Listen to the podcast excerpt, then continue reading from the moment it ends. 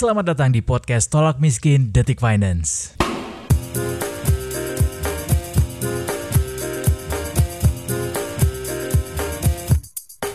Gua coba bayangin dulu dalam seminggu terakhir ini kira-kira apa aja ya berita yang paling banyak dibaca sama Detikers. Kalau dari ingatan gua, salah satunya adalah eh, kasus eh, masih tentang kasus Winda Earl ya. Winda Earl dari eh, nasabah Maybank yang kehilangan duitnya 22 miliar dan segala macam proses pengembalian dananya. Kemudian soal tatap muka kembali di persekolahan bulan Januari tahun depan, apakah mungkin akan kembali eh, dilakukan tatap muka di sekolah atau mungkin akan kembali ditunda? Karena kalau kita rujuk ke belakang lagi, kemarin itu sempat juga ada wacana mau tatap muka di sekolah, cuma akhirnya ditunda karena ada kasus COVID-19 yang naik. Tapi menurut prediksi gue sih bakal ditunda lagi sih Dan, karena sebelum tatap muka di Januari, di Desembernya atau akhir tahun itu ada libur panjang atau libur akhir tahun yang bisa jadi akan timbul lagi gra- eh, lonjakan kasus COVID-19. Menurut lo?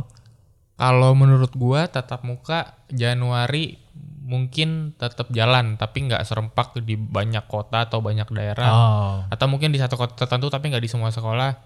Dan tatap mukanya juga eh, dengan memperhatikan protokol kesehatan. Jadi mungkin da- dalam satu kelas yang biasanya 36 orang 40 orang itu mungkin jadi Gantian kali ya? Heeh, sebagian juga ada yang pakai eh, apa laptop ya, la- virtual ya, Ya, kalau- belajarnya ya. Jadi gue denger-dengar juga dari beberapa uh, omongan di sekitar rumah anak-anak sekolah tuh udah dapat bocoran kalau mereka ntar masuknya dari jam sekian apa jam sekian. Nanti siang ada lagi yang masuk. Oh gitu. Kayak gitu. oke, oke. Itu guru dong yang capek banget harusnya. ya, jadi kayak double atau mungkin biar efisien guru juga tetap harus virtual kali ya di meja mereka ada kamera di kelas juga Iya, ngajar. Jadi yang Wow. rumah juga Wow, wow, wow.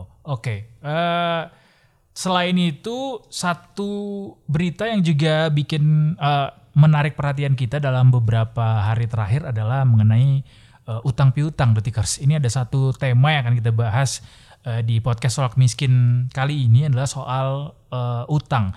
Utang yang berujung nyawa atau maut. Nah, ini serem nih. Kemarin kita udah bahas yang ringan-ringan soal PlayStation 5, gimana cara belinya, apakah harus dibeli sekarang, apa ditunda. Nah, sekarang kita bicara soal kasus yang baru saja menimpa eh, vlogger namanya Emi Listiani, eh, baru 26 tahun, ditemukan tewas di dekat rumahnya di Jalan Pramuka di Semarang.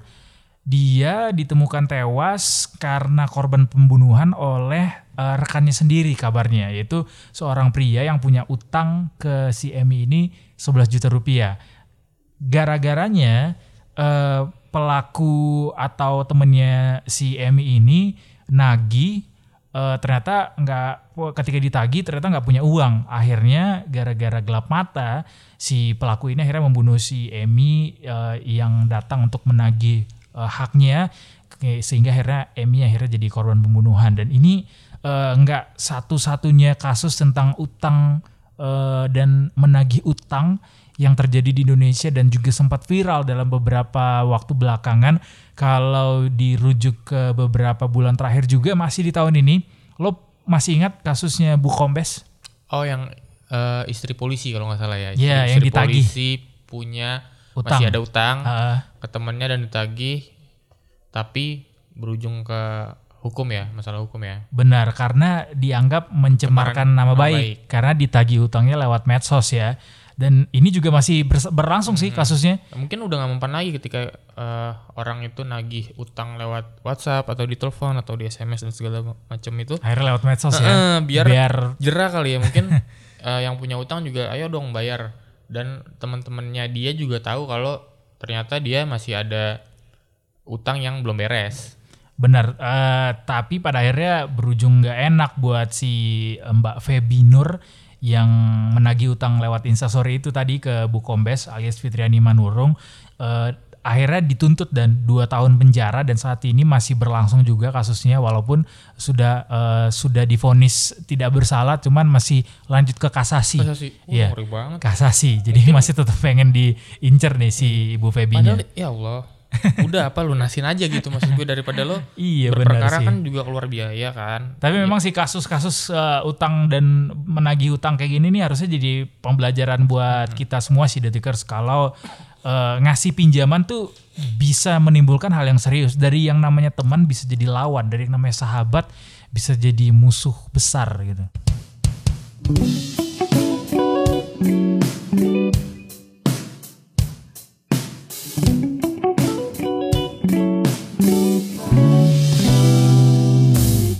Ketika eh, gua mungkin pernah lo juga pernah do atau yang lain juga detikers pernah juga dimintain pinjem uang sama temen atau sama sama temen lah Hmm. ada rasa kayak nggak enak gitu gue pengen minjemin tapi nanti takut Nggak balik ah, duitnya. nggak balik atau nagihnya susah Tapi kalau nggak dipinjemin dipinjemin, teman gua, iya kasihan Heeh. dan gua kadang-kadang ngakalinnya kalau dia minjem sekian gitu Hmm. gue coba bantu aja lah mending lah tapi nggak Tapi lo nggak bilang bantu. tapi gue bilang enggak tapi nggak sesuai. Dia minta misalkan satu nih. Hmm. eh, misalkan misalkan 100 Iya. gue butuh nih 100 wah gue coba deh kasih 30 aja misalkan kayak Hmm, gitu. Jadi eh, ketika dia nanti nggak ngembaliin juga ya udahlah Ikhlas gua, ya, eh, jadinya ikhlas ya. daripada mau balikin bagus enggak juga ya udah. Karena eh, jumlahnya enggak ya masih relatif kecil lah dibandingkan yang dia minta kita Benar, sebelumnya. benar, benar. Jadi ka- tipsnya adalah kasih seikhlas lo. eh, istilahnya bukan ngasih pinjaman jatuhnya, tapi ngasih bantuan. Walaupun lo nggak bilang Iya, itu iya. adalah bantuan, Hmm. tetap pinjaman juga. Tapi anggap itu adalah eh, bantuan yang lo ikhlaskan akhirnya ya, ya. jadi emang pas lo ngasih itu lo ya udahlah i- ikhlasin aja mau dia balikin bagus enggak ya udah jadi kitanya juga enggak kesel gitu loh aduh gua gua nggak punya beban buat nagih ketika kita nagih malah dia yang lebih galak daripada kita kan seringnya Hmm. kayak gitu Benar-benar ini juga salah satu tips juga sebenarnya eh, yang disampaikan oleh perencana keuangan Aidil Akbar katanya harus kasih seikhlasnya aja. Kalau nominal uang yang kita pinjamkan eh, dirasa nggak besar eh, bisa kita ikhlasin aja ju- duit yang kita kasih itu. Tapi kalau misalnya nominalnya memang cukup besar eh, kalian itu ada langkah-langkahnya detikers ternyata dari perencana keuangan dari Tata Dana Consulting Teja Sari menyarankan eh, kalau memang nominalnya cukup besar, kalian bisa buat eh, surat perjanjian yang dibuat sebagai pengingat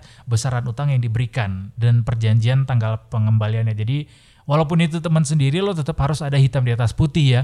Apalagi kalau nominalnya cukup besar juga. Jangan anggap karena cuma teman dan teman dekat juga pun sekalipun eh, jangan dianggap enteng. Makanya kalau misalnya eh, di hitam di atas putih gitu juga harus pakai materai katanya. Atau enggak ya sama eh, apa yang penting ada bukti lah pokoknya atau ada saksi misalnya. Dan kalau memang nggak mau kayak gitu dan nominalnya sedikit seperti tadi yang kita udah bilang juga ikhlaskan berupa bantuan aja. Iya, tapi lo ngasihnya kalau gua pernah sih ngasih ya, ya jangan sebesar yang dia Iya, minta. ya. Heeh, seperempat lah bisa jadi, lah ya, katakan Hmm. terserah kalian bisa taker sih. Maksudnya kemampuan kalian kira-kira gua ngasih segini, gua eh, nggak nggak berat gitu. Jadi nggak muncul ke- di depan ah gue masih punya utang eh dia masih punya utang nih ke gue jadi kita nggak punya PR buat nagih tetap kalaupun mau nagih juga ketika dianya galak banget ya udahlah jadi Iya, lebih ya udah gitu Bener bener bener. Eh walaupun ya eh, makanya gitu. Kalau memang kalian nggak punya duit, mungkin kalian bisa lakukan antisipasi dengan bikin perjanjian hitam di atas putih. Walaupun kayaknya agak susah kalau temen minjem duit misal let's say sejuta gitu. Terus sampai bikin hitam di atas putih, malah justru merusak hubungan di awal gitu. Iya dan jadi aneh Iya, sih iya, ya. iya. Lo, lo kenapa sih lo nggak percaya banget sama gue? Gue balikin nih bulan depan kan biasanya eh, janji-janji manis atau yang kan gitu atau kan. Hmm. eh, terang-terangan di awal gua nggak pengen nih eh, hubungan teman pertemanan kita jadi eh, berakhir gara-gara gue ntar nagih utang ketika lo nggak eh, sedang dalam kondisi yang tidak cukup gitu mungkin lo bisa antisipasi dengan bikin satu perjanjian yang bisa diterima sama kedua belah pihak dan kalau bisa juga ada saksinya juga Atau mungkin dianya juga yang mau minjem jadi malas kali ya udah nggak jadi deh gue ntar takut bisa repot. juga Nah, itu ya jadi kan? salah satu Ah, trigger gua- juga ya Gue repot nih ntar ah urusan cuma sekian doang malah berujung ke mana-mana Hmm, gitu. iya. Terus kalau tips selanjutnya itu katanya eh, kalau memungkinkan ada juga barang yang bisa dijadiin jaminan dan eh iya bisa sih. Tapi kalau untuk sama temen dekat kayaknya itu juga jadi menyinggung perasaan juga sih ya. tapi ada juga nih yang kayak gini do jadi gue Hmm. pernah denger cerita ada temen yang nitipin apa motor misalkan eh Hmm. gue gue gue taruh motor sini deh tapi gue pinjam segini ya ntar Oh kalau ya kalau gue nggak balikin dalam itu jangka- inisiatif sendiri. Ah, biasanya nih inisiatif dari yang mau minjam Kalau nggak ada inisiatif, Nah susah sih. Jadi dia ketika dia ngomong misalkan, jadi gue kalau udah nggak balikin dalam jangka waktu sekian, ini jadi punya lo. Tapi kadang ujungnya juga nggak nggak sesuai dengan yang dia omongin sih. Jadi ujung-ujungnya Iya, iya, motornya diminta lagi biasanya sih kayak gitu. ya begitulah urusan utang perutangan ini. Eh, biar nggak berabe nih detikers, biar nggak berujung sama maut, amit-amit ya, kayak yang dialami sama Mbak Emi tadi, vlogger dari Semarang. Eh, kita eh, ada tips juga nih dari psikolog kalau kalian mau nagih utang itu eh, pastikan eh, keadaan mental kalian katanya. Jadi mental ini berpengaruh juga. Mental saat menagih utang termasuk hal yang perlu disiapkan eh, karena banyak hal yang bisa saja terjadi ketika kita nagih utang.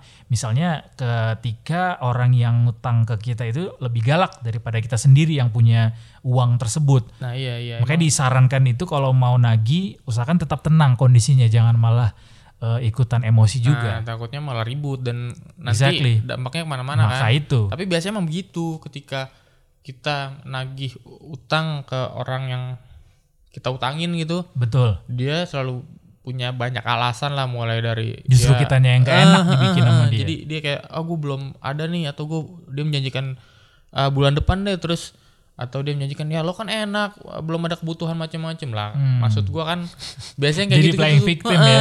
ya udahlah segini doang kok. Ah, Padahal kan kita juga punya kebutuhan yang mungkin Iya, beda, iya, pasti iya. beda lah tiap orang kebutuhannya masing-masing kan. Iya iya iya iya. Dan eh, pokoknya supaya menghindari yang namanya kejadian yang tidak mengenakan itu eh, tetap tenang katanya kata psikolog nih dari eh, Pro Help Center eh, dan juga penulis buku Nuzulia Rahma Tristinarum eh, tagihnya juga harus baik-baik.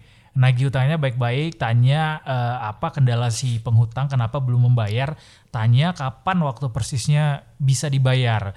Jadi semuanya ini harus ditanyakan dengan baik-baik sehingga tahu persis kenapa alasannya dan kalau perlu bujuk juga buat bikin perjanjian baru di atas materai katanya eh, soal rencana pembayaran yang akan dilakukan. Kalau memang si si yang ditagih utang punya niat baik harusnya sih dia terima-terima itu ya. Mm. Jadi dia tetap punya komitmen buat ngelunasin utang dia ketika ditagih dia belum siap bayar atau belum bisa bayar dia eh, nego tapi di kemudian harinya tetap harus dia eh, lunasi utang itu jadi nggak yang cuma sekedar eh bulan depan ya jadi nggak yang sekedar klise-klise doang Exactly. Walaupun prak- prakteknya pasti tidak semudah teori yang kita Iya bilang ini. sih. Tapi jangan sampai juga detikers eh, menulis nama penghutang ini di media sosial kita. Ini seperti yang dialami sama kasusnya Bu Kombes juga. Jangan sampai sindir-sindiran di medsos. Yang namanya medsos tuh eh, posting sesuatu yang positif aja lah yang bikin eh, kalau misalnya ada tagnya tuh positive vibe Positive only ya. only. Jadi yang namanya negatif-negatif jauhkan dari yang namanya medsos. Apalagi kalau sampai nyindir nama yang ngutang sama kita di media sosial itu malu-maluin. Apalagi kalau misal sampai efeknya malah justru ke mana-mana kayak kasusnya Bu Kombes ini nah sampai itu ke kasasi segala. yang kayak tadi kan bisa berembet ke jalur hukum akhirnya segala macam mungkin dengan utang yang nggak tahu ya jumlah jumlahnya gue kurang tahu berapa Hmm. cuma kalau bisa ya eh, di di apa ya dikomunikasikan secara heart to heart lah langsung ke orangnya gitu atau langsung Iya, didatengin iya, aja ke rumahnya Kalau emang memang benar teman Hmm. ya, kalau nggak teman ya ya profesional aja kayak hitam di atas putih tadi. Eh, tapi anyway, eh, kalau kalian memang eh, berniat minjemin uang ke teman kalian, ada satu hal yang memang harus dipahami bahwa eh, minjemin duit ke teman itu kemungkinan bisa baliknya itu cuma 25%. Ini pengalaman dari orang yang sering minjemin utang, yaitu Mas Aidil Akbar, perencana keuangan, eh, salah satu perencana keuangan yang juga sering kita tanya-tanya juga, eh, bilang bahwa minjem uang ke teman itu kemungkinan kembalinya uang kita sangat kecil. Berdasarkan pengalamannya dia, kemungkinan uang kembali itu di bawah 25% dan. Jadi kayak eh, kalau lo eh, dari satu dari 10 Dari orang, 10 orang ya. dari 10 orang yang ada di dunia ini Yang kemungkinan yang mau mengembalikan tuh cuma dua orang doang pasti. tiga lah ya. Iya. emang ya gimana ya mungkin karena gua ngerti juga sih mungkin kalau gue belum gimana ya? Mungkin karena mereka mikir ah lo kan teman gue, masa lo gak mau bantuin gue Karena sih? iya. Gitu kali ya. Mungkin atau ah udahlah besok aja deh gue bayar deh atau bulan depan aja lebih, jadi lebih apa ya? Permisif kali di dianya sendiri bisa gitu jadi bisa gue. jadi kalau kata Mas Aidil nih sebagian orang punya kecenderungan malas bayar utang. Jadi kalau memang uang itu eh, mau betul-betul dikembaliin itu perusahaan cukup besar untuk nagihnya kar- karena katanya manusia itu suka lupa kalau udah punya uang dan eh, bahkan eh, jadi kalau misalnya lo ditagi utang ketika di waktu yang tidak tepat, di situlah terjadi eh, tagih menagih yang tidak eh, tidak lancar Iya, gitu loh. iya, iya. Tapi ketika dia punya uang, harusnya dia bisa bayar tuh utang. Tapi dia bisa dia lupa. atau dia malah pakai buat yang lain. Iya bisa. Atau Buat dia liburan, pakai malah buat yang lain juga. kadang biasanya Ketika gitu tuh. belum di ditagi misalnya ya, jadi nunda dulu ya, kebiasaan nunda. Iya. Bisa jadi. ketika dia udah ada uang malah dipakai buat yang lain seolah-olah kewajiban dia untuk membayar utang tuh hilang gitu, gugur kan sebenarnya nggak nggak bener juga kayak gitu. Dia masih ada tetap uh, utang. Benar-benar. Makanya gue pengen tanya sama lo sebagai orang yang eh, bijak dalam mengatur keuangan lo dan juga bijak dalam memberikan uang ke teman-teman lo yang sering minjem uang ke lo. Lo kayaknya sultan banget ya dan ya suka ngasih-ngasih Enggak, enggak, pinjam gua- uang ke teman-teman lo ya. Enggak cuma kebetulan pernah ada nggak banyak lah satu dua Dan apa dan beneran nggak kembali nggak? satu dua minta nggak apa ya minta pinjem lah pinjem sebentar gitu Ah. biasanya dia kayak buat butuh transfer siapa cuma itu biasa balik sih Oh balik. Balik ya. tuh kayak Teman-teman lo besoknya. baik berarti. Heeh, cuma ada satu gua belum pernah sih sampai yang eh, Nagih berulang-ulang dan pinjem- nggak- pinjem uang gua terus gua nagih sampai susah sih Eh, belum ya? belum pernah Oh, oke. cuma ada satu gua orang pinjem uang terus dalam jumlah tertentu terus gua mikir-mikir ah udahlah gua kasih segini nih daripada ntar gua repot tapi gua mempertimbangkan juga nih kira-kira bener nggak dipakainya nih sama orang ini buat hal yang bener Hmm. atau Lo kebutuhan yang harus mendesak tahu dia bibit Iya. bebet bobotnya Heeh, dong jangan berarti. sampai kita ngasih pinjem uang nanti dipakainya malah buat hal yang apa ya bisa dibilang nggak bermanfaat ya buat dia mungkin buat Iya, iya. Sesuatu yang tidak produktif lah istilahnya. kalau dia buat berobat atau buat makan ya oke lah Hmm. gitu sih Benar. Ya usahakan sih jangan sampai berutang ya. Hmm. Kalau kalau gua wawancara berbagai macam narasumber tuh selalu eh, nasihatnya adalah jangan sampai lo berutang. Bisnis aja nggak boleh berutang, apalagi lo cuma buat foya-foya gitu loh. Kalau bisnis usahakan tanpa modal, modal orang lain yang lo pakai tapi lo kelola gitu. lo Tapi putar lagi gitu Iya diputar lagi gitu bisa atau lo mengumpulkan kan sekarang banyak nih dropshipper gitu-gitu kan nggak perlu modal kan Hmm, cuma Lo cuma modal internet butuh ya. internet doang jaringan doang Eh, makanya kalau bisa sih detikers kalau memang kalian eh, kekurangan duit jangan sampai berutang. Kalaupun berutang mungkin sama keluarga kali ya. Nggak sama temen langsung. Ya nggak sih? Kalau sama temen kan mungkin psikologinya akan lebih susah ketika lo nagih karena nggak enakan. Tapi kalau sama keluarga ya you know eh, satu darah itu harusnya bisa lebih dikondisikan Tapi sih. mungkin kalau ketika eh, mentok banget nih dan harus minjem sama saudara juga nanti jadi lebih gimana ya Eh, lebih permisif banget gak sih maksud lebih gue? susah lagi Ah, justru. jadi kayak ya lo lo masa sih lo nggak mau bantuin gue jadi kayak ada mungkin ya intinya jangan sampai berutang lah Ya, kalau bisa- makanya kalian harus bisa pinter-pinter ngatur duit. Kalau kata perencana keuangan dari Advisors Alliance Group eh, Mas Andi Nugroho ada empat poin yang bisa menyelamatkan keuangan kita dari jeratan utang. Pertama jangan biasakan ngutang eh, untuk konsumsi secara berlebihan sehingga membuat pengeluaran kita akhirnya jadi lebih besar dari pemasukan. Artinya pakailah utang itu kalaupun memang harus dilakukan utang untuk sesuatu yang produktif. Ini kayak bicara kok kayak Sri Mulyani jadinya bicara soal APBN. Kalau kita berutang itu untuk sesuatu yang produktif karena kita bisa mengembalikannya juga eh, utang itu sehingga bisa bisa dibilang utang kita produktif Iya, gitu kan. iya, jadi jangan jangan lo pengen beli apa terus lo ngutang sama teman lo itu yang jangan sih maksud gua eh Iya, sesuatu yang iya nggak nggak bermanfaat konsumtif dan- bener eh, apa kalau istilahnya impulsif impulsif. Nah lo nggak boleh belanja yang impulsif detikers. Eh, dan eh, yang juga terutama yang harus dilakukan adalah rutinlah menabung dari pemasukan yang ada. Ini adalah pelajaran yang gue sangat sesali gue nggak lakukan sedari dini. Bener gak lo? Ketika lo waktu sekolah, berapa banyak guru yang bilang lo harus menabung dan nggak banyak pasti kan. Iya, iya, iya. Padahal menurut gua menabung investasi itu adalah pelajaran yang harus lo eh, pelajari dari Sekolah. muda, dari sekolah, dari dini. Dulu tuh ada tuh eh, tiap hari sih ada tuh bu- bawa buku tabungan. Iya buku tabungan gitu, tapi kita diajarinya sebatas itu doang. Tapi duit- tabungan koperasi kan. Tapi duit tabungan itu dipakai buat piknik. Nah itu bukan kelas. buat Habis. sesuatu yang produktif, Aduh. malah buat hedonis ya. Ya mungkin Salah sih emang.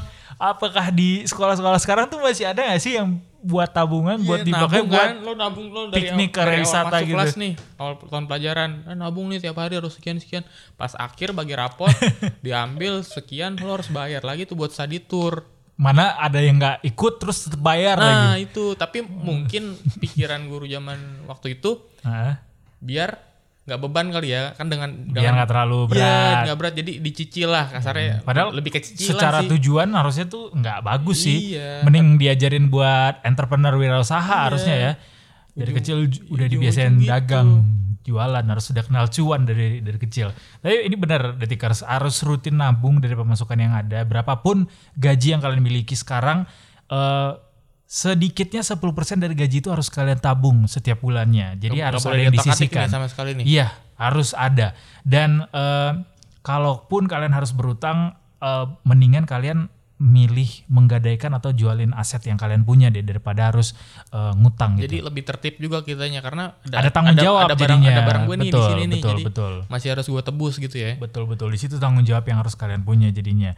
Dan latihlah diri untuk berbisnis atau eh, cari penghasilan tambahan se- seandainya merasa penghasilan yang didapat setiap bulan itu masih kurang. Jadi kalau misalnya kalian tiap bulan masih ngerasa kurang kurang kurang kurang, jangan meratapi kekurangan itu justru justru kalian harus putar otak eh, Gimana kreatif, caranya inovatif, cari gimana caranya tambahan. cari penghasilan tambahan. Bisa juga dengan cara investasi tadi kan. bisa Nabung dulu terus investasi juga bisa. atau jualan-jualan apa kayak sekarang kan juga mungkin bisa. kalau memang kan? biasanya kan nggak semua orang jago Ya, jualan ya juga kan sih. dan dan niat jualan juga. Ya kalau nggak mau jualan di investasi aja. Bisa kalian taruh dana kalian di deposito misalnya mungkin atau di saham atau, Atau di reksadana. obligasi atau reksadana Dan- macam-macam. dan mulai modal modal awal buat investasi juga kecil lah sekarang nggak nggak. Benar benar Udah mulai iya kalau kata salah satu eh, brand eh, marketplace mulai aja dulu iya. ya kan? Jangan ditunda-tunda. Kalau kata motivator-motivator entrepreneur eh,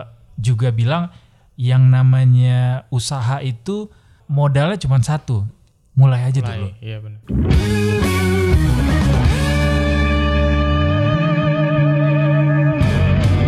Jangan lupa dengerin podcast-podcast Detik Finance berikutnya di podcast tolak miskin. Detikcom